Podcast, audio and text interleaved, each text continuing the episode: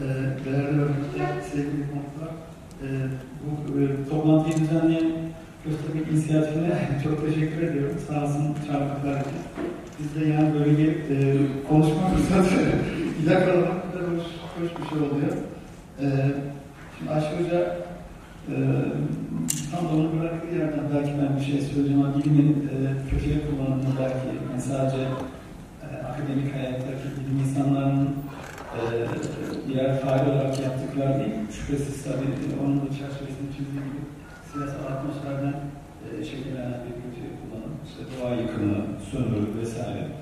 E, ben e, e, ekolojiyle çok ilgileniyorum. Yani e, şöyle bir ilgi, e, çalışmalarımda toksik kimyasalların gıdalardaki, sulardaki tespiti ağırlıklı olarak e, ama e, e, gıda maddesi dediğimiz hemen hemen her şey, e, akla gelebilecek her şey aslında e, bitkisel hayvansal e, yaşamın bir parçası yani birer canlı türü aslında. Domates dediğimiz şeyi hemen her yemekte kullandığımız Türk mutfağında.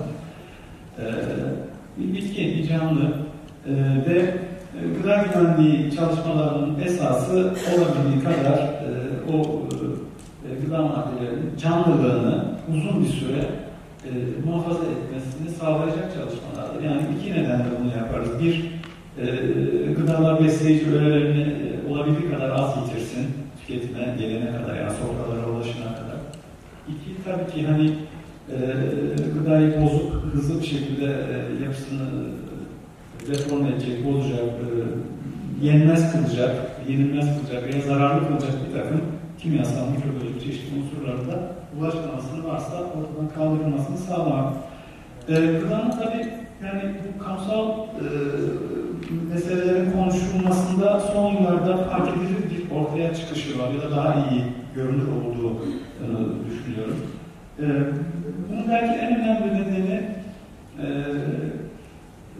son 20 yıl belki yani öncesine gittiğimizde 70'lerde başlayan bir çevre duyarlılığı var. Doğal çevreye yönelik yıkımın, tahribin, olumsuz sonuçlarının e, eninde sonunda insanlık için bir tehdit oluşturacağını e, söyleyen, dile getiren çeşitli görüşlerle 60'lar, 70'ler çok daha geriye ama daha böyle siyasal e, bir kimlik kazanması bağlamında söylüyorum. E, gıda belki bu e, meselelerin en çok kristalize olduğu e, ne diyeyim e, bir, bir şeye işaret ediyor. Yani bir, bir durumun bir vasat, bir zemin. Çünkü e, insanı aslında yeryüzünün sağlığıyla doğrudan ilişkiye sokan bir e, arayüz gibi düşünmek mümkün gıdayı. E, biz e, yaptığımız bütün mühendislik çalışmaları gıda güvenliğini sağlama bağında, yani gıdayı e, güvenlik kılmadan kastettiğim şey şu ama güvenlik rejimleri falan bir sürü olumsuz içeriği de var.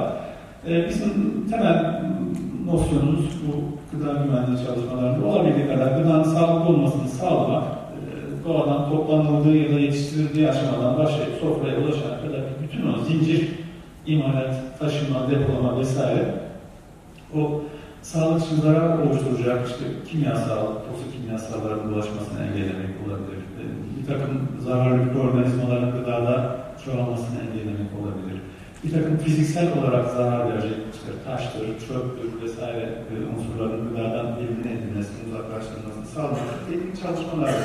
Fakat e, biz ne kadar bu çalışmaları iyi yaparsak yapalım, çıkış noktası doğa, yani e, yeryüzünün kendisi ve e, o ortam ne kadar e, temizse, e, ne kadar sağlıklıysa haliyle üretilen, toplanan, geçirilen gıdalar da o ölçüde sağlıklı ulaşım. Tabii burada, burada çok ciddi sorunlar var gıda güvenliği açısından. Ve e, hani çok uzun yıllardır çalıştığım bir alan olduğu için söylüyorum. E, ekolojik meselelerin gıda güvenliği açısından ne kadar ciddi sorun oluşturduğuyla ilgili olarak hala ve hala yani şu zaman gelmiş artık tartışılmaz bir şekilde önümüze duran bir sorun olmasına rağmen gerek gıda, gerek ziraat, gerekse doğrudan konuların içerisinde olan akademik disiplinlerde inanılmaz bir aymazlık vardır bu meseleleri fark etmeme açısından. Yani hala ilk teknoloji yokmuş gibi çalışmalar yapılıyor. Ee, akademide e, Türkiye odağında söyleyeyim yani gıda güvenliğine yönelik veya gıda güvencesine yönelik e, araştırılacak e, konuların büyük çoğunluğu tırnak içinde piyasa dediğimiz şirketlerin hegemonyasında olan e, kurumların, yapıların e, e, temel meselelerine çözüm bulmaya yönelik e, çalışmalar oluşturuyor. Tabii bu istisnalar epeyce var. Ama bu her zaman böyle öğrencilik dönemimde dahi 80'lerde bunun çok rahat bir şekilde böyle olmadığını söyleyebilirim. E, gerek e, genel beslenme, gerek halk sağlığı, gerekse çevre sağlığına yönelik çalışmaların yapılması, yürütülmesi için hem kaynak bulmak hem de bu tip araştırmalardan elde edilen sonuçları kamu yararı üretecek şekilde paylaşmak çok daha kolaydır. Şimdi e, bir örnek vereyim. Çocuk beslenmesi de problem yaratan hormonal sistem bozucularla ilgili çalışma yapmak istiyorsunuz.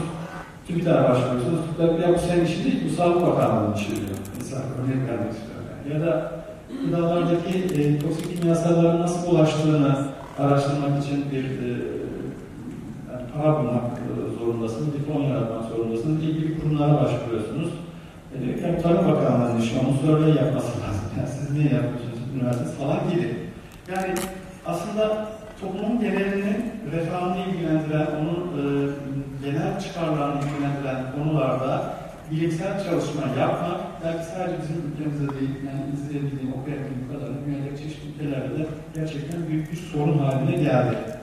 Bu tip çalışmaların ağırlıklı e, odak noktasına şirketlerin çıkarlarını korumak ve hatta bir adım daha öteye daha e, ölçüye konuşmak lazım. Üniversitedeki çeşitli mühendislik fen bilimleri departmanlar için rahatlıkla söyleyebilirim.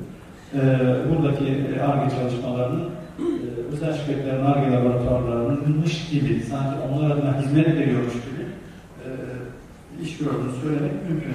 Şimdi yani bilim tabii ki toplum için yapılır. Yani toplumsal sorunlara çözüm bulunacaksak niye hani bu konularla uğraşıyoruz? Yani elbette ki e, bazı tür sofistike e, alanlar var ve e, toplum için onun sağlayacağı yarar çok uzun vadede de çıkabilir. Yani astrofizik çalışmalar örneğin misal söylüyorum.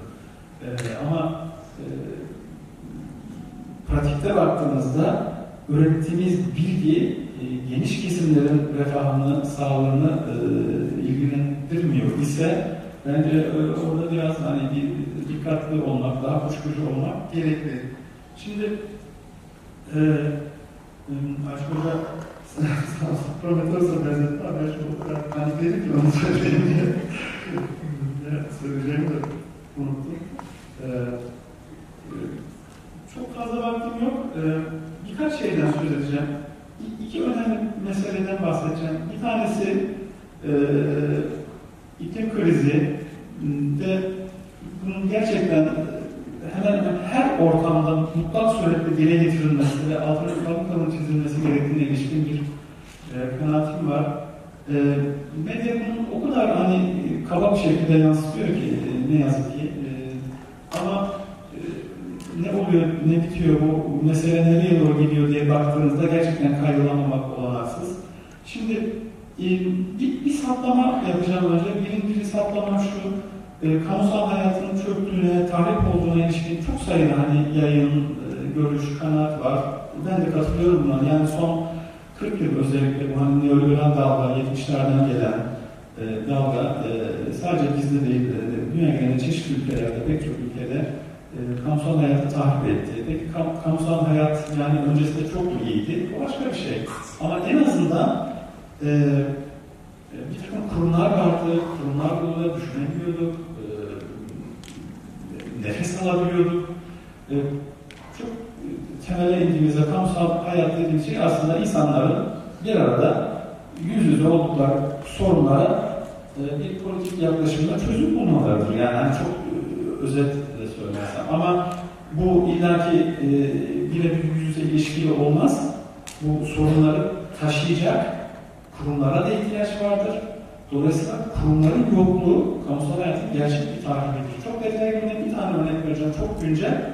İşte tanzim satışlarda satılan bir sürü hangi gıda maddesi ilk üç haftadır sabahtan akşam her televizyon kanalında.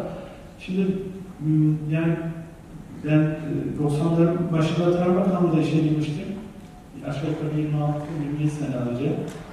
Ee, şöyle söyleyeyim, Tarım Bakanlığı'nda kamusal hayattaki bu tip sorunlara doğrudan müdahale edecek en az, en az isim isim sayabileceğim 20'ye yakın kapatıldı bu 20-30 yıl içerisinde 90'lardan günümüze. Et balık kurumu, enstitüsü kurumu bunlar çoğunun fabrikaları, imalathaneleri olan bunlardan bahsediyoruz. Devlet üretim çiftlikleri, tohum sertifikasyonuyla uğraşan bir sürü enstitü, biyoçeşitlilikle uğraşan enstitüler vesaire vesaire sayabilirim. Şimdi ortada kurum kalmamış. Dolayısıyla bu kurumlarla birlikte ilişkiler de gidiyor. Yani sadece kaybettiğimiz şey kurum olmuyor. Yani siz e, kamusal hayatı nasıl tesis ederiz sorusu üzerinde çözüm üreteceksiniz. Tabii kurumlar var etmeniz gerekiyor. Kurumların asli fonksiyonu da kamu refahını sağlamak, insan sağlığını, kimi çevre sağlığını yönetmek vesaire. Bunun nasıl yapıldığını, ne kadar yetkin olduğu başka bir şey. Ama bizim elimizde kurum yok. Yani kurum o kadar tahmin edilmiş, ortadan kaldırılmış ki kamusal hayatı nasıl tekrar kurulacağız, nasıl kuracağız bunun üzerine düşünüyorum. Ben şöyle bir e, noktadayım. Kişisel kanaatim ne kadar tahmin edilmiş olursa olsun biz tekrar bu kurumları oluşturmak zorunda kalacağız. Yani bu e, politik seçimlerin, iktidar seçimlerin, ülkeyi yöneten kesimin tercihleri ya da bize ihsan ettikleri bir şey olmayacak. Onlar da mecbur kalacaklar. Çünkü ya böyle yaparak tekrar hayatı bir şekilde en azından bir süre daha sürdürebilmenin e, yolunu bulacağız. E, ya da gerçekten toplumsal hayat bütün dünyada çok ciddi bir çöküntüye girecek. Temel çerçeve bu. Birkaç tane e, bu da 20 dakika 25 dakika konuşmada ben son zamanlarda şöyle bir şey yapıyorum. Ben kitaplardan biraz e, yaralanıp e, en azından böyle atık yaparak bir konuşup buradan çıktığımızda merak edenler ya da ya bu neymiş detaylı öğrenelim diyenler için biraz daha akılda kalıcı bir şey olsun istiyorum. Şimdi son zamanlarda sürekli medyada bir şey var, çok rahatsız edici. İşte Mars'a gidip koloni kuracağız hikayesi. Hemen hemen hepimiz e, haberdarızdır. Ya gazetelerde, ya internet portallarında çeşitli yerlerde ya direkt CNN'den tutun bir sürü televizyonda haberi bunlarla ilgili. İşte Elon Musk şöyle bir füze yaptı, o öyle gibi. Tamamıyla çöp bilgi yani. Bunun altını çize çize söylüyorum. Şimdi bu, bu gerçekten çok çok şeyi örtüyor yani. Şöyle bir şeye, imaja yol açıyor. Ha, yeryüzü, iklim krizi var, işte o oluyor, bu oluyor, toksik kirlenme, etik coğrafi bölgeler yaşanmaz hale geliyor falan ama yani başka dünyaya hayal etmemizi sağlıyor ve çok olan bir şeymiş gibi bunu düşünüyorum. Mars'a gideceğiz yani. Mars çok uzak mesafede. Yani. Ee, biz ne olursa olsun yeryüzünden vazgeçmemek gerekiyor. Bir, bir bunun altını mutlaka bir konular istiyorum. Yani bu, burada, politik mücadele burada, öbür türlü tamamen hikaye ve e, medyanın bu konudaki genel sunumunda çok çok sorunlu olduğunu, berbat olduğunu vurgulamak istiyorum. Şimdi hızlı hızlı birkaç örnek vereceğim. Ee, 1990'ların başında Amerika'da Arizona Üniversitesi e, bir deney başlattı. E, John, John Evans isimli bir astronot, eski bir astronot, onun bir hayalidir bu. Epeyce bilgi var Google'da. E, Sera 1, Sera 2, Biosfer 1, Biosfer 2 diye bildiğinizde karşınıza çıkacaktır.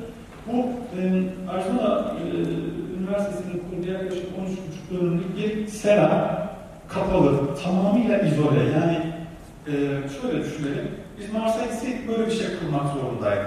Veya ay üstü at işte, ay, ay özellikle. Dışarıya hiçbir atmosfer geçirmeyenliği yok. E, amaç da zaten aslında e, bir başka gezegene gitseydik ne yapardık sorusuna bir yanıt. Araştırmanın temel şeyi bu. E, yani akademik açıdan bazı şeyleri var, problemleri var ama fikir, iyi bir fikir ve çok da büyük paralar harcanmış. Yüz milyonlarca dolar para harcanmış. E, çeşitli birimler var işte. Tropikal bir yağmur ormanı var, bir okyanus ekosistemi, sağına ekosistemi oluşturulmuş vesaire. Yani yeryüzündeki çeşitli e, iklim bölgeleri e, burada e, simüle edilmiş. E, bu işte bir sera, çeşitli ürünler var. Binlerce e, bitki ve hayvan türü taşınmış, böcek, uçucu böcek vesaire. Ama zaman az, çok hani sadece dikkatinizi çekmek için zaten söylüyorum. Deney iki kez yapılmasına rağmen ikisinde başarısız oldu. Ee, e, ve yani şöyle söyleyeyim, en uzun sürdüğü süre e, yanlış hatırlamıyorsam 23 ay falan, 2 yıldan az bir süre. 2 yıl içerisinde atmosfer bozuldu, burada küçük bir okyanus ekosistem vardı, o hızlıca asitlendi vesaire, canlı türleri bir çeşit hızla azalmaya başladı. Dolayısıyla aslında net bir şekilde şunu söylüyor bize. e, yeryüzündeki hayat o kadar karmaşık ki bu karmaşıklığı anlayamadan, anlamadan simüle etmek, bir yere taşımak e, ne yazık ki başarısız. Neden böyle? Yani tahminlere göre şimdi yaklaşık yeni okuduğum bir çalışma yani 8 milyon civarında canlı türü olduğu söyleniyor. Bitkiler, hayvanlar vesaire. Fakat bunun içerisinde mikroorganizmalar dahil değil. Mikroorganizmalar dahil edildiğinde bu sayı 10 trilyona çıkıyor. Yani biz e, yeryüzündeki canlı türlerinin e, çok çok çok çok az bir kısmı hakkında gerçekten fikrim var. Karmaşıklık, milyarlarca senede oluşmuş bir karmaşıklık. Dolayısıyla bundan vazgeçmemek gerekiyor. Bir bu. E, buradaki peki durumumuz ne? E, tane çalışma e, yayınlandı. Biri geçen yıl Temmuz ayında, biri yeni e, Ocak ayında. E, özellikle böceklerle ilgili çalışmalar, uçucu böcekler, tozlaşma yapan böceklerin sayısındaki muazzam azalma, çok ciddi düşüşler var bütün yer küre ölçeğinde. Diğeri de e, dünyadaki genel böcek popülasyonlarındaki durum ne? Orada da gerçekten kaygı verici bir azalma var. Şimdi bu bize ne anlatır? Ee, neden hani böceklerin azalmasından bu kadar kaygı duymalıyız? Yani böcek e, türlerinin soy geçmişi, e, yeryüzündeki varlıkları aşağı yukarı 400 milyon yıl önceye gidiyor. Yani doğada bildiğimiz hemen hemen bütün canlı türlerden daha eskiler, mikroorganizmalar vesaire hariç tutulursa.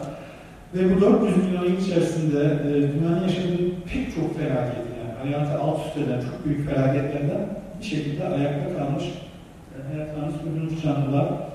Ve geldiğimiz noktada gerçekten e, büyük bir e, nedeni hem sıcaklık rejimlerinin değişmesi, dünyanın daha önemli bir neden toksik kirlenme.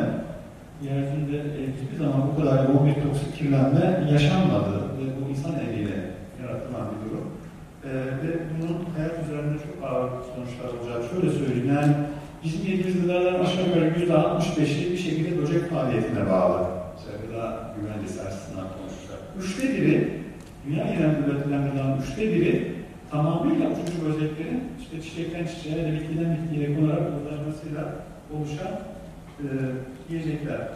Şimdi ben tabii e, bu olumsuz tablo üzerinde çok konuşmak istemiyorum. Yani ne kadar kötüye gidiyoruz vurgulamak istemiyorum. Şunu, bunu şundan ötürü söylüyorum. Tabii ki dünya bugünden yarına pat diye bütün hayat ortadan kalkacak değil. Kötüye gidiş var da kötüye gidiş belki 200 yıllık bir işte adını modernleşme diyebiliriz, kapitalistleşme diye okuyabiliriz, piyasa ekonomistleri vesaire vesaire. Ee, ama şüphesiz e, insanın hani e, bir aktör olduğu, bir aktivist olduğu, e, fail olduğu bir şeye işaret ediyor. İnsan genelleyerek söylüyorum tabii yani. Sömüren var, sömürülenler var, sınıflar bir sürü şeyi paranteze alarak söylüyorum. E, bu kötüye gidiş kamusal hayat üzerinde tekrar düşünmek ve bu sorunları hangi politik e, yönelimlerle çözmek için bize bir fırsat sunuyor diye düşünüyorum. Ve bu e, bence önemli. Mutsuz olmamak gerekiyor. Şimdi iki tane e, film var. İki film aslında çok hani üzerinde böyle konuşmaya değer filmler. E, ilk film, o Sığınak filmi yine bizim toplumsal hayatta konuştuğumuz pek çok soruna çok güzel bir şekilde böyle metafor diyeceğim yani çok uygun yanları var. Ee, bir aileyi anlatıyor. Adam kasırga rüyaları görmeye başlıyor. Diyor ki fırtına geliyor, büyük bir fırtına geliyor. Korunmamız lazım, sığınak inşa etmemiz lazım. Ve e, tabii çevresindeki insanlar önce hasta olduğunu düşünüyorlar. E, bir süre sonra bu e, sanrılar, halüsinasyonlar veya işte adamın hissettikleri öyle bir noktaya geliyor ki gerçekten sığınak inşa etmeye başlıyor elin önünde. Bir kasırga geliyor korkusuyla. Tabii insanlar inanmıyorlar. E, karşı çıkanlar oluyor. E, bu sığınağı inşa etmeye geçtiğinde e, çok zorlanıyor. Borçlu, toplumsal hayatta bir sürü sıkıntılar var. Ailede onaylamayanlar var, çevresinde onaylamayanlar var. Bankadan kredi alarak yapıyor, ayrı bir şey. Nihayetinde bir sığınak inşa ediyor, küçük kasırga oluyor falan vesaire. Ama herkes karşı çıkıyor. Şimdi mesela bunu şey gibi düşünebiliriz burada e, kasırga geliyor. Yani toplumsal hayat yıkılıyor demek de. Aynı bir şey bu içinde olduğumuz e, Türkiye toplumu e, barışı sağlayamazsa sonumuz çok kötü olacak. Bu da bir şey. İklim krizi geliyor. Şimdiden bir şeyler yapmak Yani bir sürü şeye kafa aralayan bir yanı var. Ama belki filmin en dramatik yanı şu. Bu sığınağı inşa ediyor. Bir kasabada bir küçük kasırga da oluyor ve insanların ona bakışları biraz değişir gibi oluyor. Ama büyük kasırgaya başka bir yerde yakalanıyor. Sığınağın olduğu bir yerde değil. Yani yine kaçan bir film. Böyle enteresan, değişik üzerinde gerçekten çok düşünülmesi bir film. Ee, diğer film bu Yol filmi.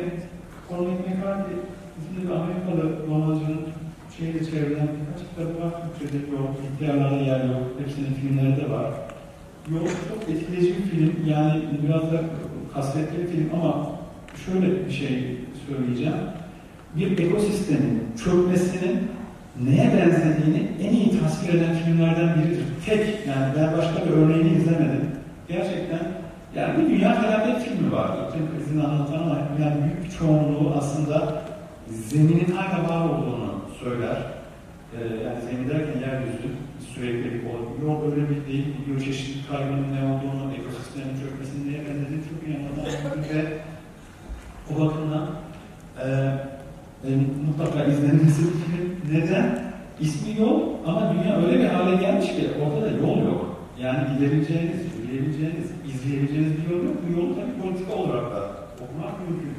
Şimdi, şimdi bu tabii yani kastım bunlar değil, bu, filmlerde başka şeyler de anlatıyor. Yani neler yapmamız gerektiğine de ilişkin şeyler söylüyor şüphesiz. E, biz henüz o, o e, kırım noktasında değiliz. Katastrofik bir durumun yani felaket durumunun bence içindeyiz. İklim krizi tamamen içindeyiz. Yani yakın gelecekte falan değil artık içindeyiz. Düpedüz yaşıyoruz kanaatimce. Ne yapmamız gerekiyor? Ee, bu tahrik olan kamusal düşünme, politika yapma halini canlandıracak her türlü faaliyete omuz vermek gerekiyor. Kesin e, yüz yüze ilişkiler kurmak gerekiyor. Şimdi yani Ayşe, Ayşe e, örnek verdi. Yani ben de tabii doğrudan da o meselenin içerisinde olduğu için çok da düşünüyorum bir, bir yandan bu konularda. Şimdi bu Sağlık Bakanlığı'nın çalışması belki bu anlattıklarım için iyi bir örnek teşkil ediyor. Yani bu çalışma bir kamu çalışması sonuçta. Ee, beş büyük kentte yapılmış ki bu kentlerden dört tanesi Kocaeli ve Marmara'daki üç kentte, İddia, Kırklareli'nde Türkiye'deki gerçekten en çok kirli, kirli bölgeler, yani suya kirlenmeye çok e, acımasızca maruz bırakılmış bölgeler. E, bu, bu bölgelerde neredeyse her şeye bakıldı. Yani toprak, yeraltı, yer suları, atık sular, deşarj suları, sorulan hava, e, bu e, akarsular, akarsuların döküldüğü körfezler, Saros, Enes, e, Kocaeli, İzmir Körfezi vesaire. Şimdi böyle bir bilgi bir de şunu söyler aslında. Biz bu sorunu nasıl çözeceğiz?